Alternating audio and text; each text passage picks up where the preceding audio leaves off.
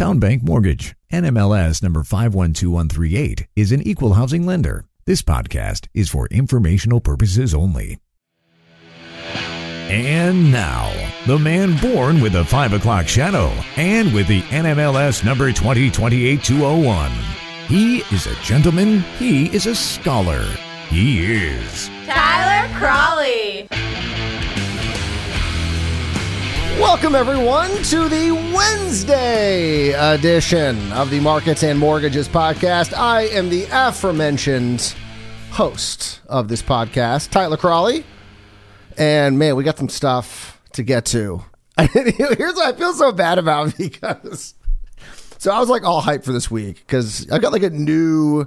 I've been like reinvigorated. Reinvigorated. There we go. I almost said vinegar there for a second. Reinvigorated uh, to do the show. I've got like a newfound motivation. That's like the key to all of this is is being motivated, and especially doing a daily show.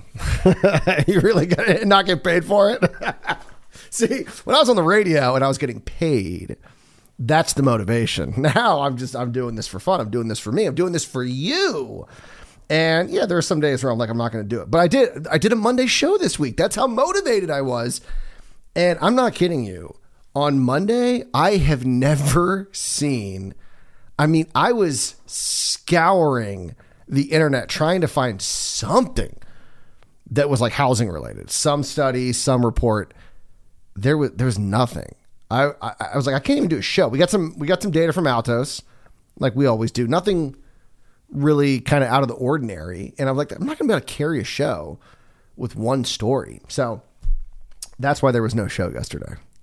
I wanted to do one, but there's just there wasn't enough material. But here we are on Wednesday, and man, Tuesday was the gift that kept on giving. We got home builder confidence that we're going to be talking about here to start. Then we got the uh, CoreLogic single family rent index. Not surprising, but interesting. We're going to talk about that. And then a new report from Redfin looking at square footage and you're not going to believe. Well, you actually probably would that now the suburb the suburbans the suburb the suburbs there we go the suburbs is now pricier than the cities. So we're going to get to all of that here on the Wednesday edition of Markets and Mortgages. Let's start with home builder confidence. So the projections were it was going to fall. I mean look at the state of the housing market. You got skyrocketing mortgage rates. you have not a lot of inventory. A lot of people getting priced out because of the mortgage rates, and you know, not, people not sure what's going to happen with the economy. Not a great situation when it comes to buyers. And so, if home builders are concerned that the buyers are not going to be there, they're not going to feel very confident. Okay, and I, I kind of feel bad for builders because I mean, even when things were booming they were dealing with supply chain issues. And so, you know, home builder confidence is, has been falling for quite some time. And the projection was it was going to fall for the 10th straight month. That would be October. So if you do the math, very basic math there, October is the 10th month of the year. That's every month this year. Home builder confidence has fallen. And it fell. Yeah, it did. It, it 100% it fell. and it actually fell kind of a lot more than expected. So, homebuilder confidence month over month, according to the National Association of Home Builders Wells Fargo Housing Market Index. Whew, man, this is the October report. It fell eight points to 38. So it was 46 in September. It has now fallen to 38. And it was only supposed to fall two points. So it was supposed to fall to 44. and it fell to 38. Uh, home builder confidence is now down 42 points from just one year ago. And once again, do some basic math. That's more than half. so, yeah, not not the best report with regards to the housing market, and not surprisingly, all three components that make up the index were down. Current sales conditions continues to hold the top spot they were at 45 despite a nine point drop. Sales expectations for the next six months declined 11 points to 35. And then bringing up the rear, traffic of prospective buyers fell six points to 25. I actually had to double check that. I'm like, 25? Yes. 25. That is the number. so, and I mean, here's how bad this report was. As you know, because you listen to this show, the South has always been like every report that comes out, like even if it's horrific, the silver lining is always the South. Like the South is this the has been generating the optimism, the silver lining, the whatever you want to call it, for like the last couple of months when these reports have really kind of turned. Well, even in this report, the South couldn't save it. The South region couldn't even stay in positive territory thanks to the big drop in October. The South is now at 49 after a seven point drop. Remember, 50 is kind of that break even point. So now the South is even in negative territory. They, even the South can't prop it, prop it up. But here's what's amazing: the Northeast is now a close second. They only fell three points. They're now at 48. To the Northeast, which has been just dismal in a lot of other reports, when it comes to builder confidence, is one point behind the South. That kind of surprised me. Uh, the Midwest fell three points there at 41. And then the West, despite all Gavin Newsom is, is doing to try and encourage building, it's maybe not enough because uh, the West fell seven points. They are now at 34. These numbers are just, I mean, it's so crazy that like a year ago, or a little bit less than a year ago, I think like heading into uh, 2022, the end of 21, home builder confidence was in the 90s. They had never seen that before. It was just, it was crazy. And then the supply chains hit. And so even though the housing market was on fire, home builder confidence was falling because of supply chain issues. And then obviously mortgage rates and then the economy and well, here we are. Now we're at now we're at 38. Uh, Robert Dietz, chief economist at the National Association of Home Builders, said that builder confidence will decline. Uh, this is, or I should say, builder confidence will decline for the first time in 11 years. That's looking at the beginning of a new year. I'll, I'll get to his quote saying, quote, this will be the first year since 2011 to see a decline for single family starts. And given expectations for ongoing elevated interest rates due to actions by the Federal Reserve, 2023 is forecasted to see additional single family building declines as the housing contraction continues. While some analysts have suggested that housing market is now more balanced, the truth is that homeownership rate will decline in the quarters ahead as higher interest rates and ongoing elevated construction costs continue to price out a large number of prospective buyers. I would say that Robert Dietz is not at all confident. it was like was the home builder confidence survey like Robert Dietz confidence survey. Man, that is a that is not a great quote. I will say he is not at all confident in the housing market moving forward. Now, what he's pointing out is that you know, I mean, people are being priced out, and that's really kind of the bottom line. Is that you know, with rates close to seven, depending on what day it is, maybe over seven. Uh, builders just aren't confident the buyers are out there. I mean, the demand is there with regards to the desire, I should say. The desire for home ownership is still there. Can they afford it? And that's what builders care about. It's like, yeah, people want to buy a house, but can they buy a house? And with with rates moving at the level that they have, yeah, I mean it's causing problems with affordability, unfortunately. And so builders are not at all feeling, and it's kind of like this, it's this horrible sort of self fulfilling prophecy where builders are like, oh, well, people won't be able to afford these homes, so they don't build. And because they're not building, the supply, you know, for the most part diminishes because our population is growing. And that means that if you have a population growing, demand is growing, but the supply is staying constant, that actually means prices are going to go up. Now, not in right now, obviously, because you don't have as many buyers that are out there. But once rates sort of normalize and people can start buying again and they feel confident buying, uh, builders are now going to be behind the eight ball. They're going to have to start bidding. This is how we always end up in this situation. It's kind of the uh, unfortunate reality that we've been dealing with for decades as the housing market continues to be underbuilt. And it's why Gavin Newsom in California is doing everything he can to try and get builders to build, realizing the supply is the problem. And now even New York City, we talked about this on Monday, New York City is now saying, "Hey, developers, how you guys doing? Remember us? We love you guys. please build, please build more units." So, uh, yeah, not a great time for home builders.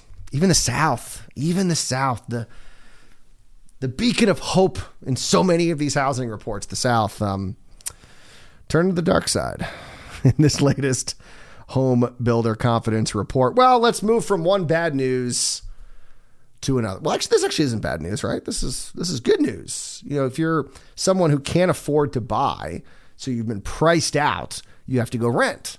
And rents have been skyrocketing. Well, here is some good news for you. I completely changed my tone. This is good news. We're to go from bad news to good news. Rent growth slowed for the fourth month in a row. This according to CoreLogic single family rent index for the month of August. U.S. single family home rental costs posted an 11.4% year over year increase in August. This is down from the 12.6% that was reported in July. This is down also from the peak in April when it was 14%. So we've been kind of on the downward slide ever since April. So there's some good news for renters out there. Now, here is the, the probably the worst part of this report so it's great news, right, that we're seeing a decline, or not a decline, but we're seeing a slowdown in rent appreciation. But this is just like a a dagger. Lower priced tiers are seeing the most appreciation, which is kind of unfortunate, right? Because that's the, you know that's the level where people have the fewest options. So if you can't afford to buy, I mean, you definitely can't afford to buy. You're in that lower price tier. Your rent is going up the most year over year. I mean, that to me is like the the, the sort of worst part about this is that that is where the most appreciation is happening. They're now up 12.9% year over year. That is up from 7.4% in August of 2021. So that is a significant increase. Now, meanwhile, lower middle and higher middle they're up 12.8% and 12.3% respectively. And then this is, I mean, I don't want to say like amazing, like in a good way, because usually it's like, it's just, this is just kind of amazing that this is happening. The higher price tier is actually reporting a year over year number that is lower than a year ago. like, so right now, rents are up 10.1% year over year. In August 2021, 10.7%.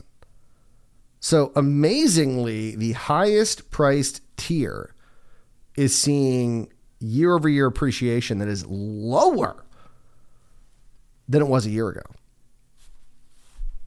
Kind of bizarre. I will say. I mean, I know things were hot at the end of last year, but I, I, I don't know. It just it just seems sort of crazy, and I think it also gives an indicator that usually the movements that you see in the market tend to happen in sort of like the higher price sort of luxury uh, tier. And so the fact that you're seeing the drop off and also the big jump last year, because you know last year the lower price was only at 7.4, the highest was at 10.7. And now you're seeing kind of a reverse where the the the higher price is the one to slow down the most versus the higher price, which is lagging. So I think it just gives you a better idea of, sort of what is happening. But here's something that's also amazing. For the first time since November 2021, so we're not exactly a year, but what is that? 10 months? no, I'm sorry, nine months, excuse me, nine months. Not one single city saw year over year appreciation above 30%. There, that's trying, trying to figure out how I wanted to word that. Miami, which back in November of 2021 crossed that 30% threshold and then just continued up to, I think at one point it was over 40% year over year, has started to fall backwards. And in this report, after a 5.6 percentage point drop, year over year rent appreciation in Miami is now only at 25% man, it's got to be rough. it's only up 25% year over year in Miami, um, but it's been above 30% since November 2021. Just just crazy. Uh, Orlando took the number two spot at 20.8%. They were the only two cities now with rent appreciation up 20 per, or over 20%. Atlanta was at 11.7%, San Diego at 11.6%, and there was a couple other cities that are all kind of like in that 11% range, between 11.8 and or 11.7 and 11%. So it really just goes to show you once again sort of the the outlier that is Miami and Orlando who are still above 20% and everyone else is much closer to 10%. So rent is beginning to slow. And this is just a good indicator of what is happening with the overall housing market. Molly Boesel, principal economist at CoreLogic, said that rents will continue to slow, but will remain elevated elevated, saying, quote, single family rent prices in August were 26% higher than before the onset of the pandemic, adding an average of $400 per month to tenants' monthly costs and compounding other household expenses caused by inflation.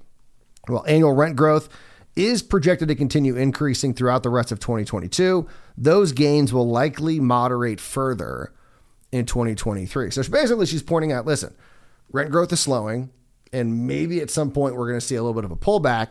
But it's important to remember that rents are now up almost 30% since the pandemic started. And so even if they fall a little bit, they are still quite elevated from where we were at the beginning of 2020. I mean, that's true across the board. I mean, even if everyone points this out, if inflation were to just stop right now and we just saw 0% inflation, all that means is that prices aren't rising. We're stuck with the elevated prices. so unless we saw big wage gains, we would still be paying these these prices. And that's kind of what Molly Boesel's getting to is, you know, these prices are going to remain, you know, they're high. And it's nice to see that they're, you know, sort of moderating. But let's not forget is what's happened over these these last two years. I mean, rent prices are still up pretty significantly and it's putting you know people in a situation where they can't afford to you know buy, so they have to rent, and then rents are jumping up, and it's just it's it's not a great situation. And so when you start to see, and remember this is this is what Robert Shiller famously said, right? Rents don't support values. And so when you see rents start to to sort of moderate and maybe even pull back, then you know that has to happen to home prices. And so that's why it's important to keep an eye on what's happening with the rental market because that's what Robert Shiller said in 2007. Rents do not support values. You know, people are buying homes and they cannot rent them out for more than they're buying them for. That shows you that home prices are elevated. And when rents, you start to see a big spread between, you know, what an average mortgage payment is and what a rent payment would be on that property, you know something's not right. Either the rents are too low or the home prices are too high. So it is important to keep an eye on what is happening with rental markets. And then, real quick here before we go, there was a new report from Redfin looking at square footage, you know, price per square foot, and looking at the different regions or the different areas, uh, urban, rural, and the suburbs. And for the first time since Redfin started keeping track of this in 2018, so not a significant amount of time, but it does show what's happening with regards to moving or migration patterns. Square footage in suburban neighborhoods were up 9.5% year over year to $206 per square foot. Urban square footage was only up 3.5% year over year and is now at $205 per square foot. This is the first time that the suburbs have eclipsed urban areas and sort of the the idea the thinking uh, by Sheharyar Bokhari, Redfin senior economist, said buyers are choosing space over walkability in 2022, saying, quote, urban home prices soared in 2021 as home buyers gravitated back to city centers as the pandemic waned and affluent Americans motivated by record low rates decided they wanted the best of both worlds. Homes with plenty of space, for working from home, but also close to places that were walkable shops and restaurants. Today's buyers can't afford everything on their wish list, so many are prioritizing space over walkability. So it's kind of interesting. Uh, also to note, uh, rural areas were up 8.4% uh, but are still well behind both urban and suburban areas at $180 per square foot. And then, not surprising, San Francisco has seen the biggest decline of the major metro areas, 6.2% drop year over year, too. What do you think it is per square foot? What do you think it is? $973. uh, they're probably still doing okay. New Orleans was a close second with a 6% drop, and then Philadelphia was down 3.2 and New York down 2.7. New Orleans, I think, was at like 180 bucks. so, I mean, San Francisco is just in a world of its own. $973. That's the average. Per square foot. Yeah, I bet, I bet it has to drop 6.2. Probably drop a little bit further for me to be able to afford a place in in San Francisco. Um, all right, we got to go. You guys enjoy your Wednesday. Obviously, a lot going on. We got um, inflation data from Europe. We got the Euro area and the UK. We also have mortgage demand and rates. Those will be out. And then we got home builder data coming out, you know, more or not home builder confidence. We just talked about that. Uh, we're talking about building permits, housing starts, housing completions, which not surprisingly are not supposed to be great. So we'll talk about that on Thursday's podcast. You guys enjoy your Wednesday. We'll be back here tomorrow for another edition of Markets and Mortgages. And remember, as always, do not wait to buy real estate. You buy real estate and wait.